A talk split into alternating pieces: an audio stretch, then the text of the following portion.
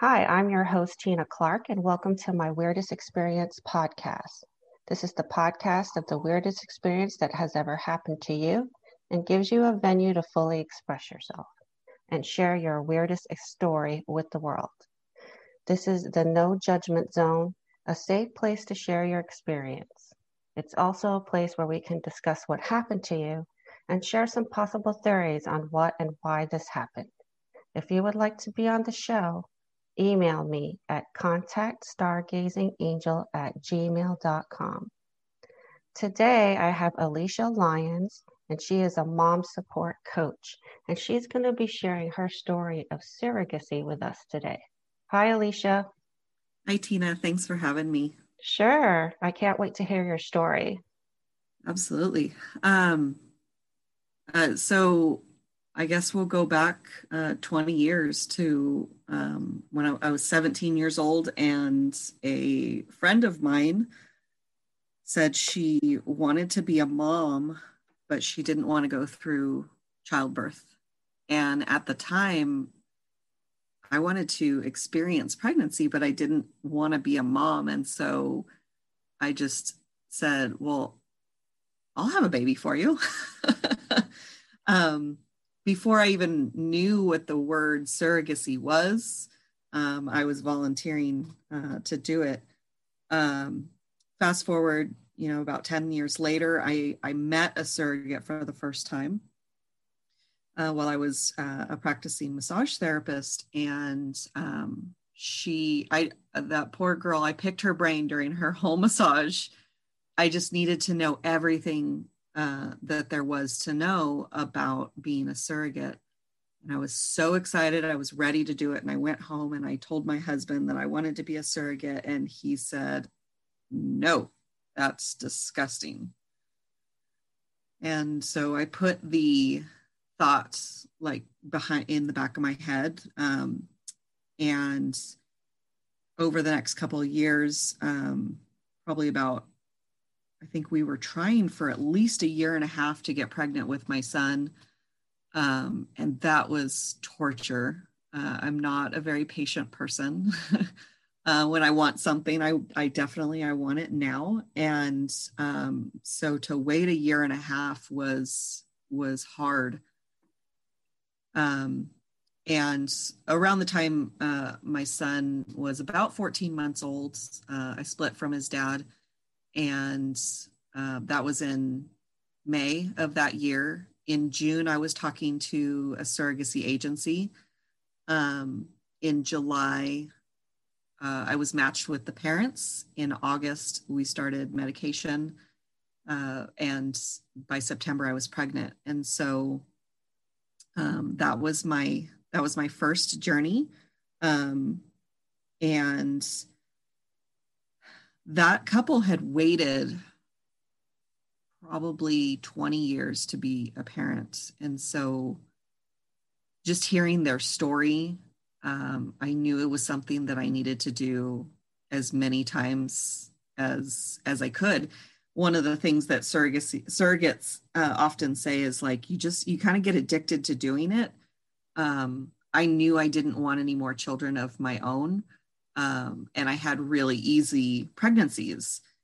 And my my grandma had had seven or six pregnancies, seven babies, and I thought my body's built for this. I don't want any more, uh, so I might as well give that gift back to other women. And so I did it two more times after that.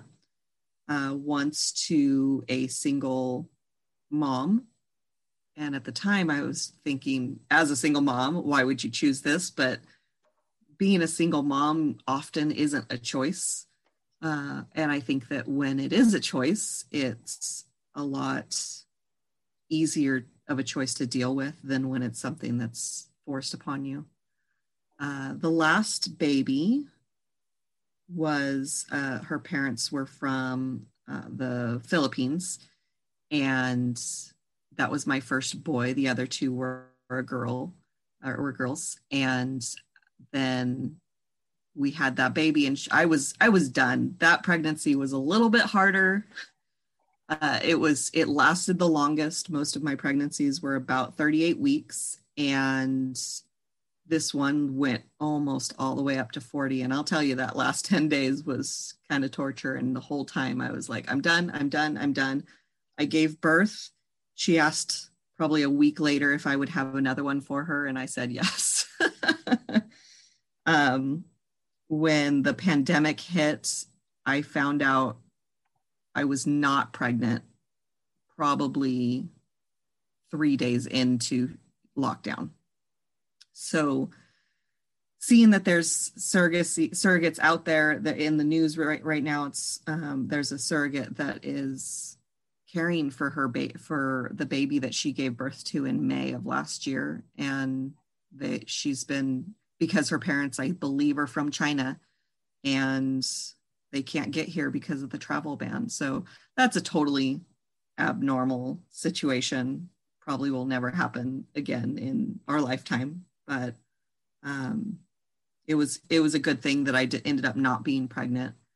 Um, she's not ready to move forward uh, yet, so uh, I've decided to match with another com- couple, which is where I'm at in my journey now. Is waiting for another couple to to pick me and to move forward. So, can you walk us through the process of being a surrogate? Like, how do you become one? What are the qualifications? How do you even get started? So, uh, the first thing is find an agency.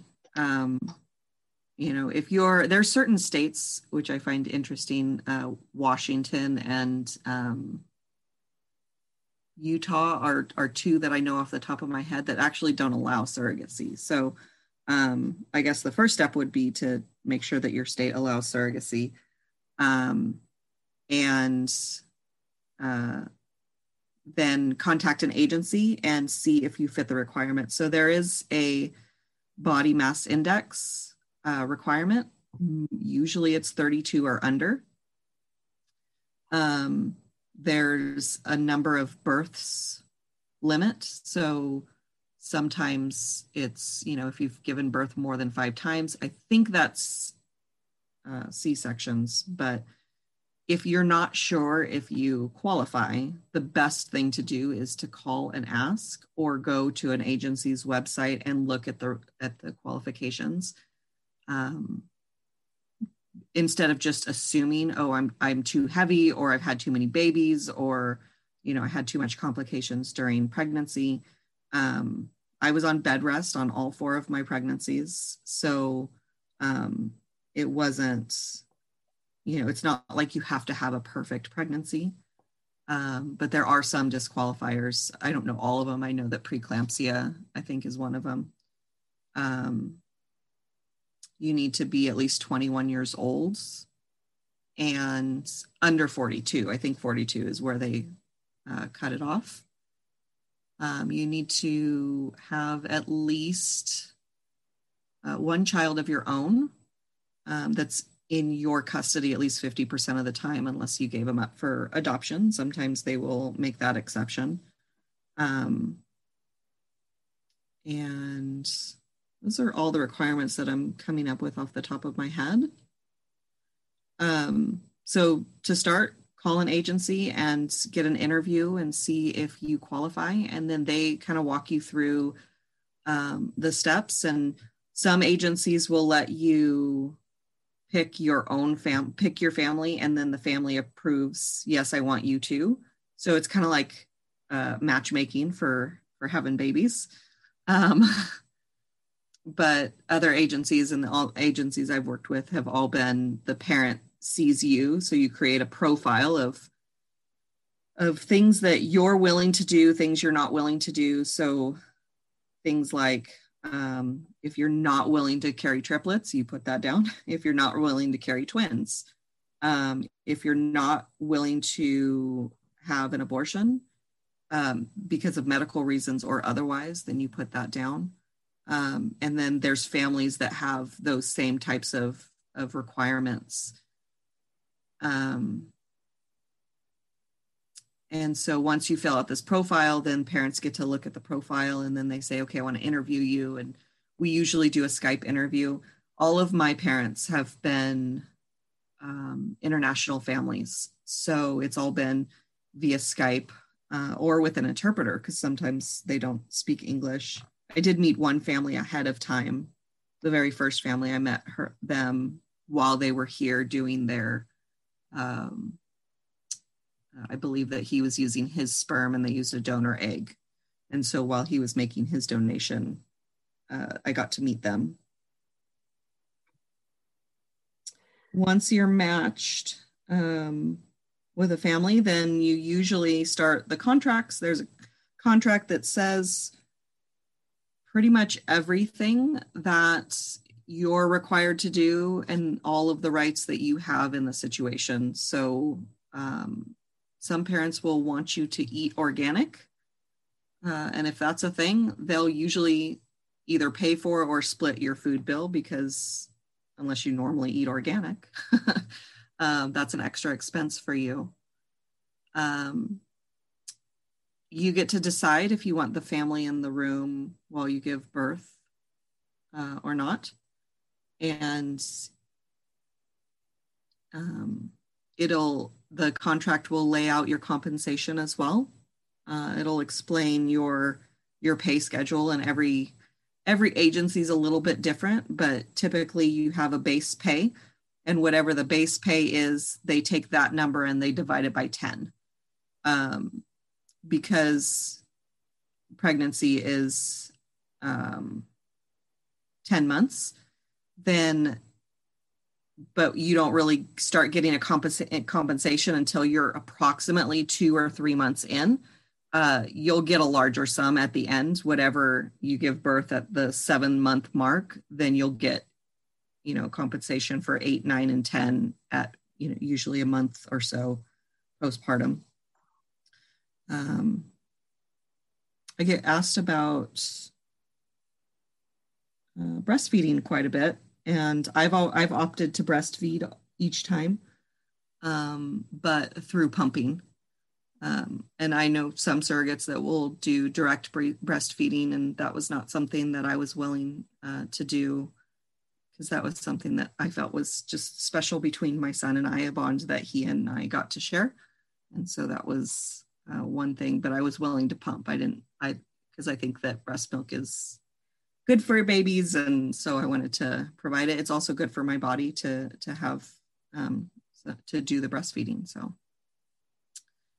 okay. Did I answer all your questions? you said that some moms opt to directly breastfeed the uh-huh. babies? Uh-huh. Yeah. How do they do that? Like, are they living with the parents or? The one friend that I that I know of, um, her, she owns a home. She has uh, extra room in her home, but I don't know. Sometimes, so the family has to stay approximately a month um, after the baby's born to get all the paperwork because if they're international. Um, so they need a passport for the baby and and all the all the paperwork usually takes about a month. So the couple is living here usually in a hotel um, and so in that situation i think this might have even been her second journey with that family. Um, i don't recall all her details but uh, she I, I believe they were staying in her home with her. And so she she was on maternity leave um, for giving birth, and so she uh, was breastfeeding um, while they were staying with her. And during the pregnancy, like how involved are the parents? How often do you see them? Are they constantly asking you questions? Are you supposed to report in like every week what's going on, or how involved is it? Uh, it's just like um, every parent is different. Uh, every couple is a little bit different. The first couple, they, um, I emailed them once a month, just kind of an update what was going on, and that was uh, sufficient for them. Um, I think that this the single mom she was similar, um,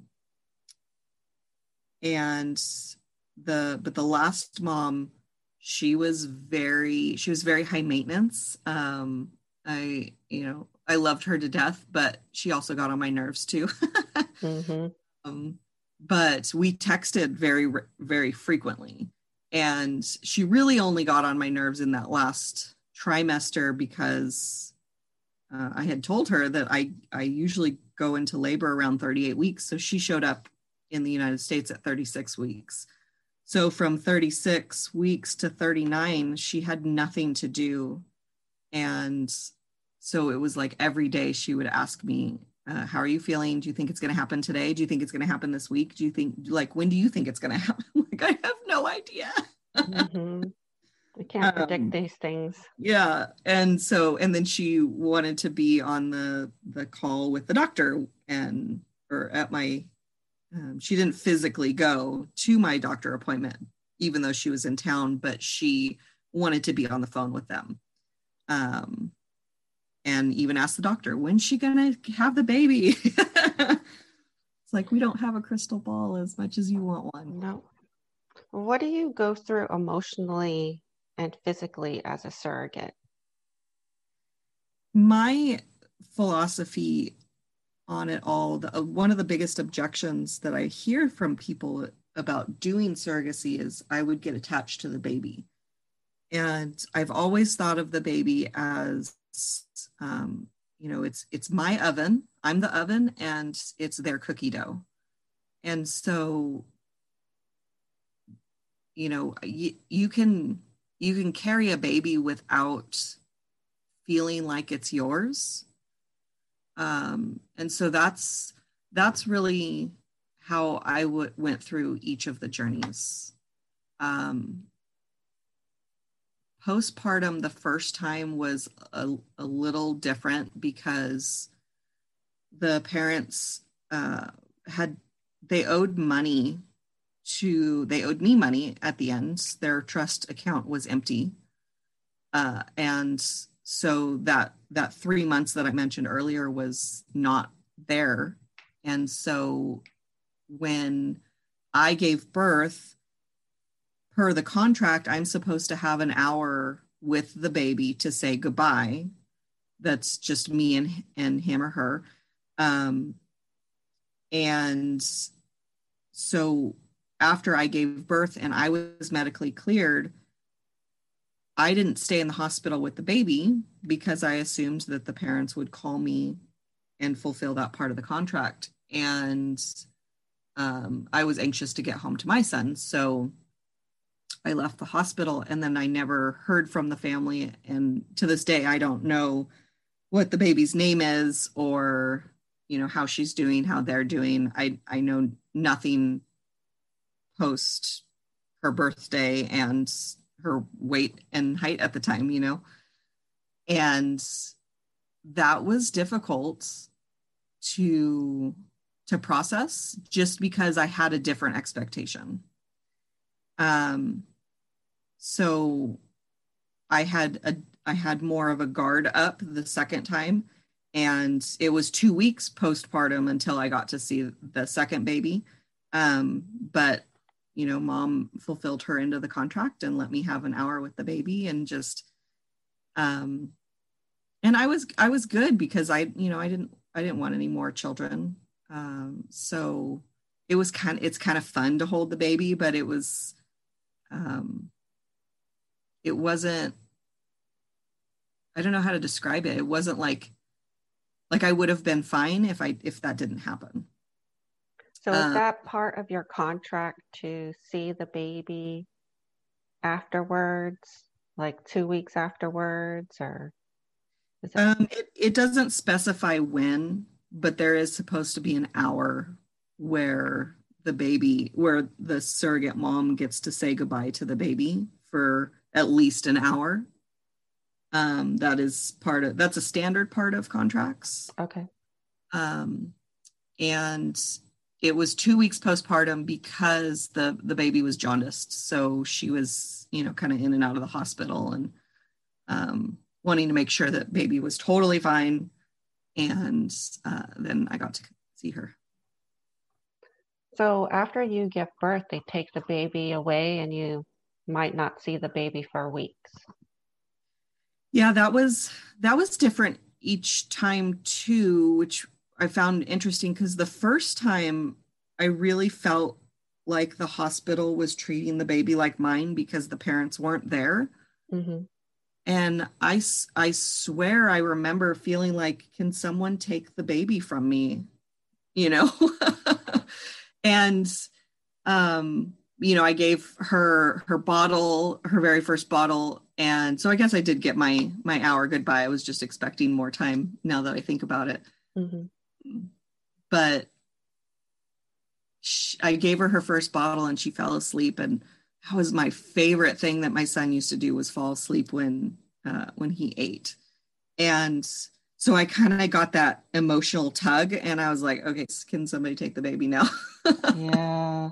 You know, and uh, that was the first time, and then the second time, they they might have shown her to me and then they took her out of the room and i didn't see her till two weeks later. And i was like really? And my like my stepmom was had been in the room with me um, for labor and she got to take pictures of the baby while um, while they were cleaning it cleaning her off and everything. Um, and uh, the third time even though the mom wasn't super strict she would have been fine with me holding him uh, they still took took the baby away so i think the the the hospital really changed its policy in between my first and second baby mm-hmm. birth mm-hmm. at all three, the same hospital all three times. So you you carry their baby and it's the parent's egg and sperm, right? It's always usually unless they use a donor egg. Oh, okay. Uh, yeah. And then like when you're apart from the baby, you don't feel any kind of pull or what are you thinking about after you give birth? Uh, honestly, I'm thinking about getting home to my son. Uh-huh. That's that's always that's what I always kind of loved about the postpartum feeling like when you give birth in general, your body is just flooded with these hormones of like must love baby, right? Mm-hmm. Right. and so I always described it as like I felt like Mother Earth at that in those moments. Yeah. And I would just direct all that love to my son.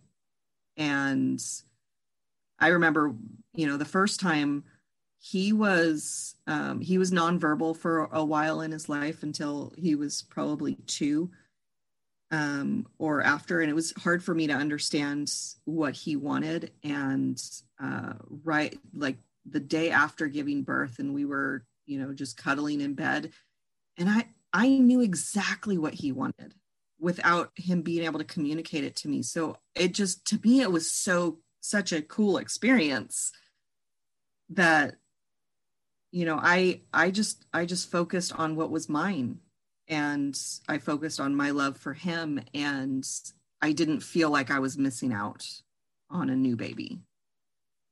Um, so that emotional connection, I really just put up, you know, in a lot of ways, I put up a wall of of my protection because you don't know what's going to happen postpartum um, you don't know if you're going to have a relationship with the baby or not. And this last baby i i see pictures of him probably monthly. She'll send me. Um, you know when i when i get to meet him again i'll be aunt alicia to him. And and that's fun too. So it's just it's to me it's just a different experience. So how old's your son now? My son is nine and does he know that you've been a surrogate and have you talked to him about it? He does. Um, it was the first two times he was too young. He wouldn't have understood the concept of what was going on. Uh, but the last time he he was like, "Mom, you look pregnant." when I was a couple months in, I was like, "How? how okay, I guess you know." Um, so I explained it to him like I was babysitting a baby in my belly because his mom, the baby's mom, couldn't um, couldn't carry the baby, and so uh, I explained it to him the same way that I kind of think of it. Um, I use the word babysitting because most children understand the concept of a babysitter, mm-hmm. where you go somewhere, they take care of you, and then you they you go back home.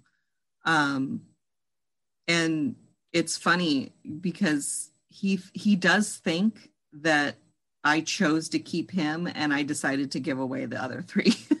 Aww. Uh, he said that last n- night um, and he said, "Well, I technically have you." Uh, he he said something like, "I'm I'm he's my only child," and he goes, "Well, she's got three others, but I'm the only one she kept." Does he understand how the belly got in your? I mean, the baby got in your belly. Have you um, had to explain that?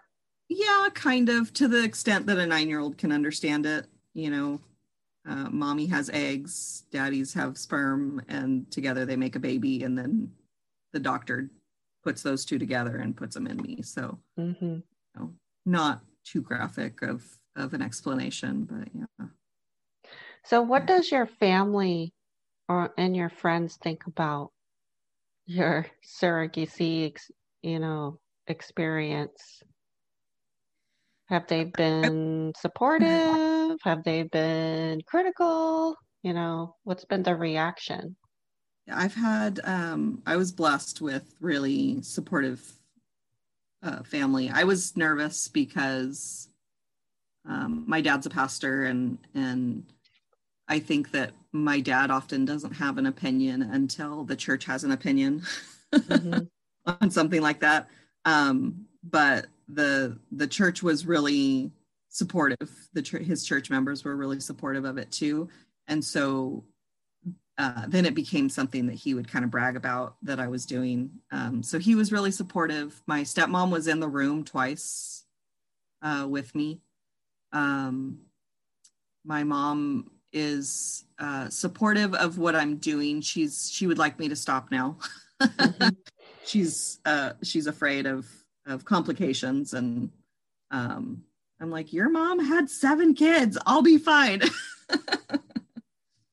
so yeah overall um, people are really supportive they're very curious they're yeah. very about about it um, i've con- i've gotten a handful of friends to do it with me so um, yeah why do you think one of the qualifications is to have one child of your own? Is that to prove that you can carry to term or? I believe that's one of the reasons um, to prove that you can have a safe pregnancy because um, they don't they don't want any woman to have complications you know um, and I think that part of it is they want to make sure that you aren't going to want to try to keep the baby. Like that's one of the prevention mech- uh, ways that they prevent it, right? Um, you have to you do a psych eval to make sure you know your head's in the right place, your heart's in the right place, and um, you know they want to there i'm i'm sure there have been in the past uh, surrogates who have wanted to keep the baby and there's been a battle a court battle and i would imagine the surrogate loses um, but you know theoretically a surrogate could refuse to sign the adoption papers and keep the baby it doesn't happen very often mm-hmm. but it could. And the state re- recognizes the birth mother which would be the surrogate. So it's you know like like i said it's not something that happens very often. It is a concern like it is something that pops into people's head. It's a question that i get asked asked a lot. Mm-hmm. um, don't you want to keep the baby me no i'm good with my one I think that's why they take the baby right afterwards. Yeah. Yeah. It's to part pre- prevent that that bonding and that attachment. Yeah. Yeah. Which is kind of a disservice for the baby, I think. But um, mm-hmm.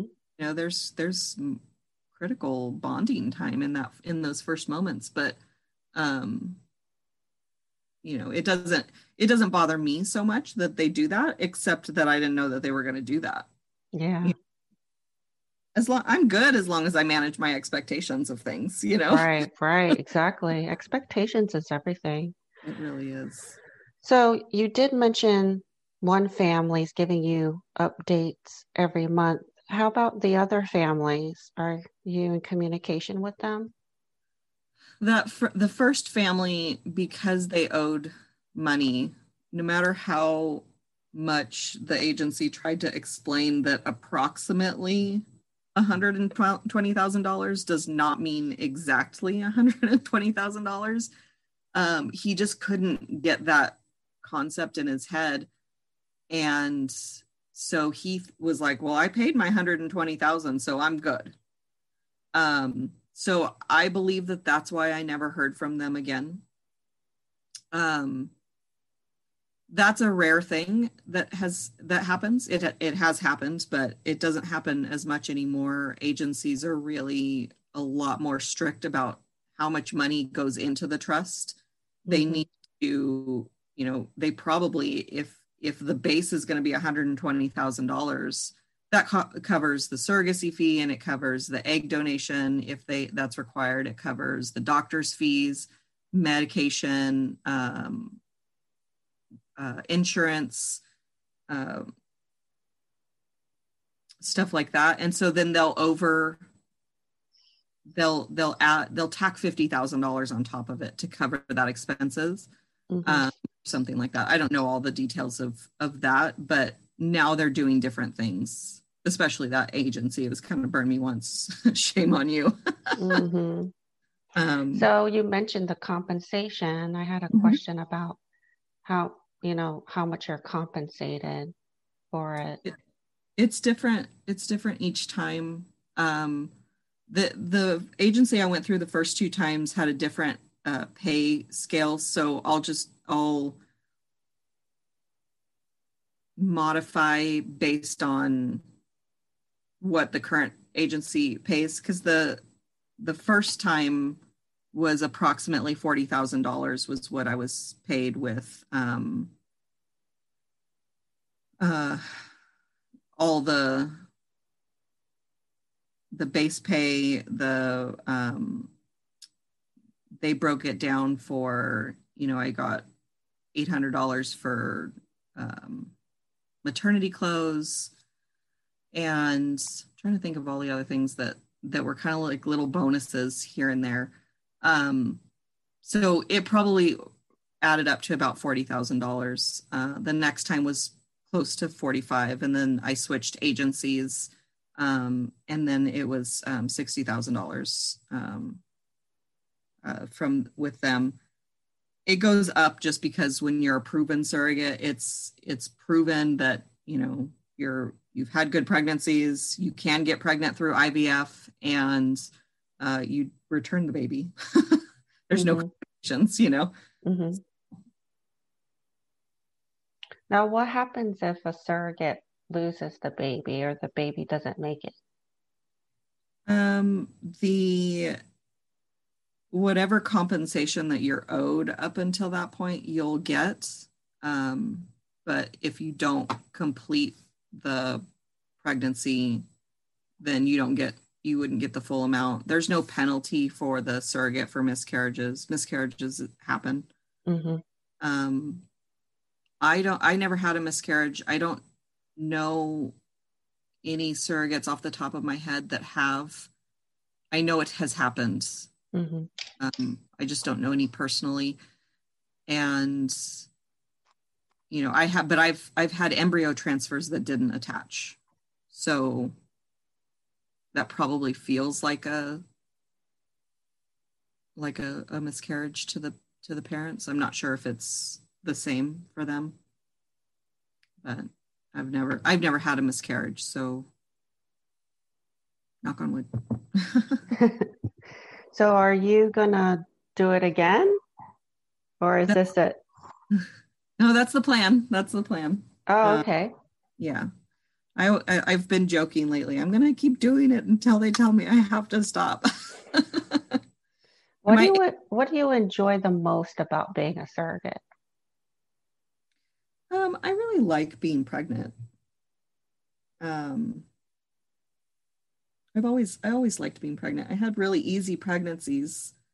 Uh, the last one was a little harder because of my expectation of giving birth at 38 weeks. mm-hmm. Having to go an extra 10 days. Um, so I really I do like the the pregnancy and I I go back to how I felt waiting for a baby and just wishing and hoping and praying and and crying over every period you know and just i just imagine that for someone for a decade yeah it's, it's like how can i stop if i'm medically sound why would i stop um yeah so what have you learned from your surrogate experiences what are what is your greatest lesson or lessons that you come away from it? Hmm. I've learned a lot about myself. Um,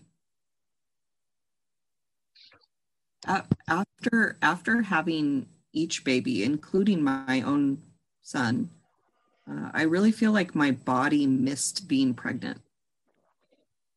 And my way of dealing with that for my first three pregnancies was um, my, I would start craving something. Like with my son, I craved these Twizzler pull and peels, and I would eat a package of the large, like the extra, the king size a day, which is about 2,000 calories.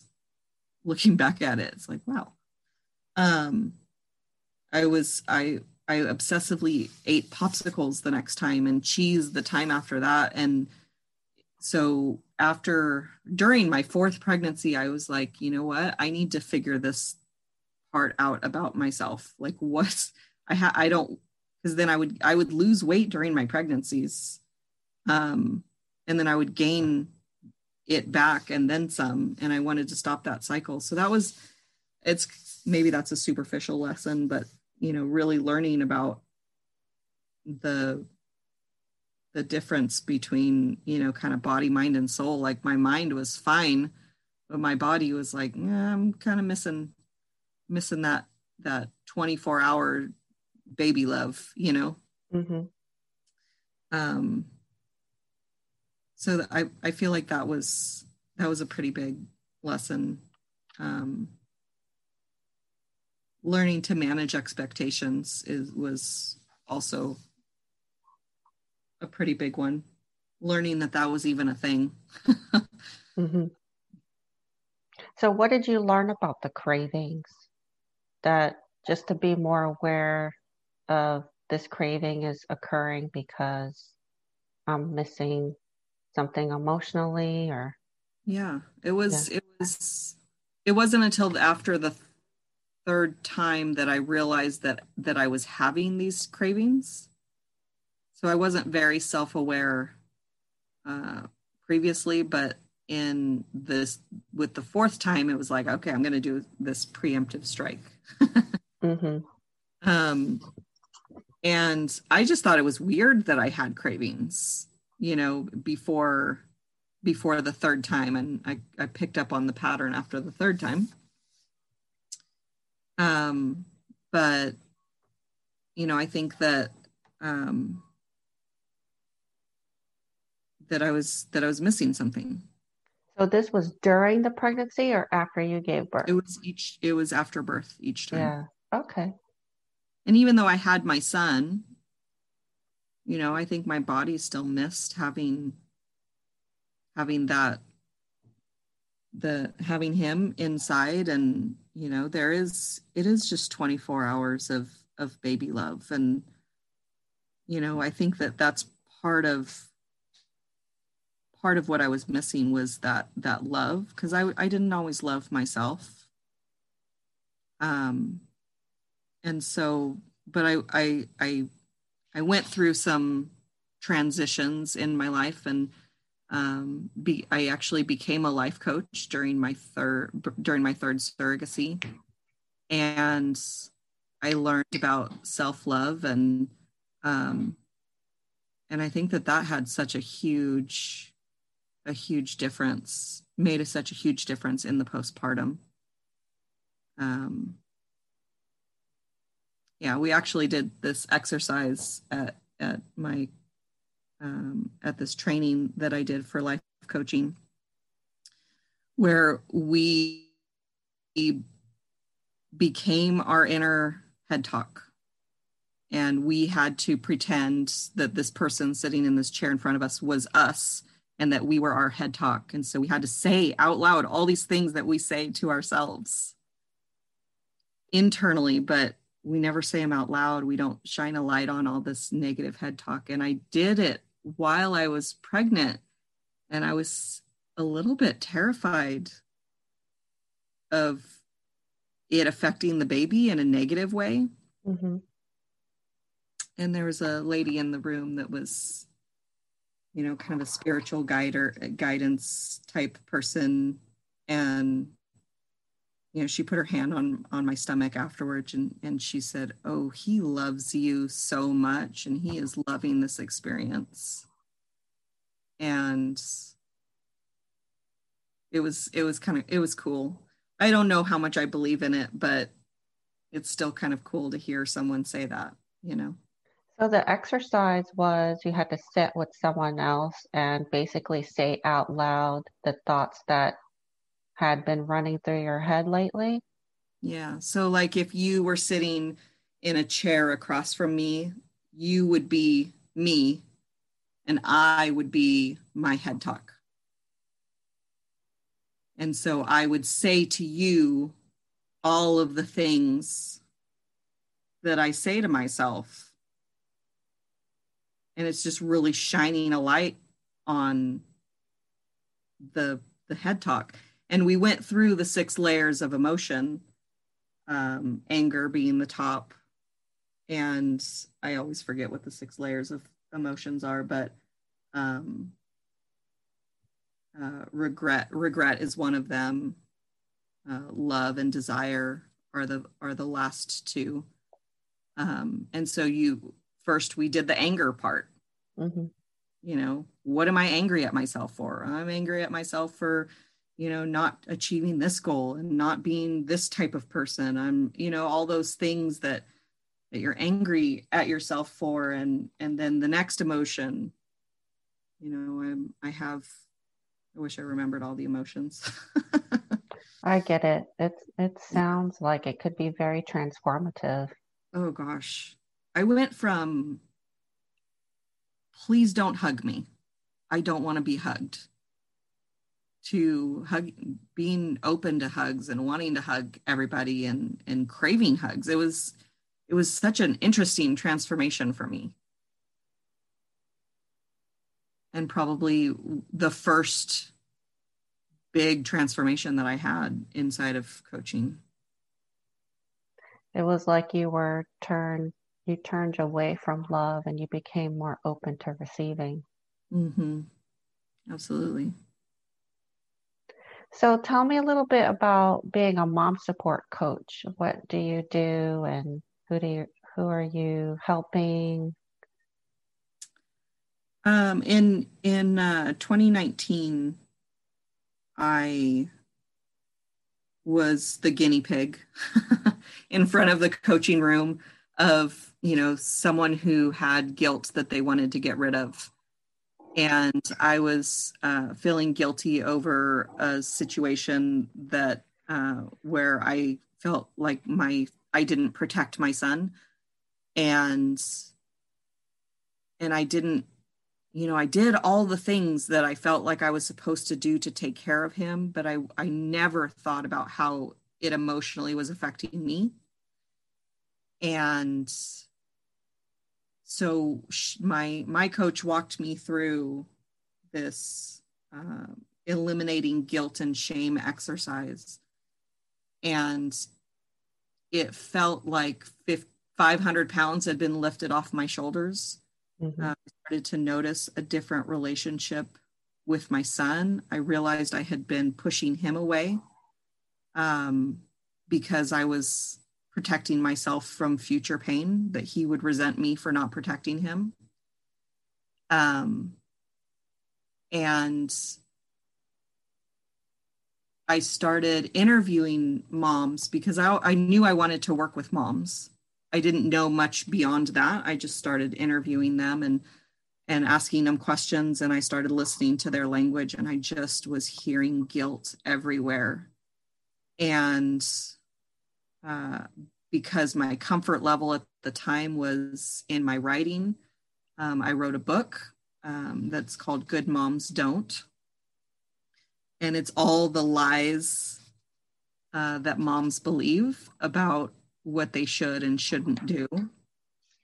Um, and how to overcome and how that creates guilt and how to overcome the guilt. And so I I've branched out a little bit beyond guilt. I I help moms um, not only with that but with um, with self love, um, with relationships, uh, with their current significant other, and sometimes with the father of their children.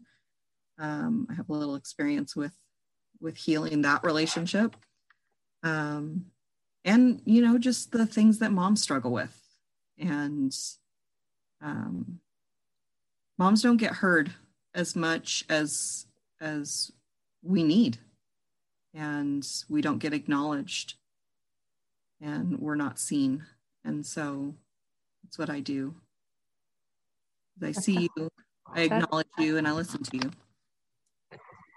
That sounds amazing. I wish I had a mom support coach. Where were you when I had my kids? so, how can people I, find you if they're looking interested in working with you? Um, my website is alysialyons.com.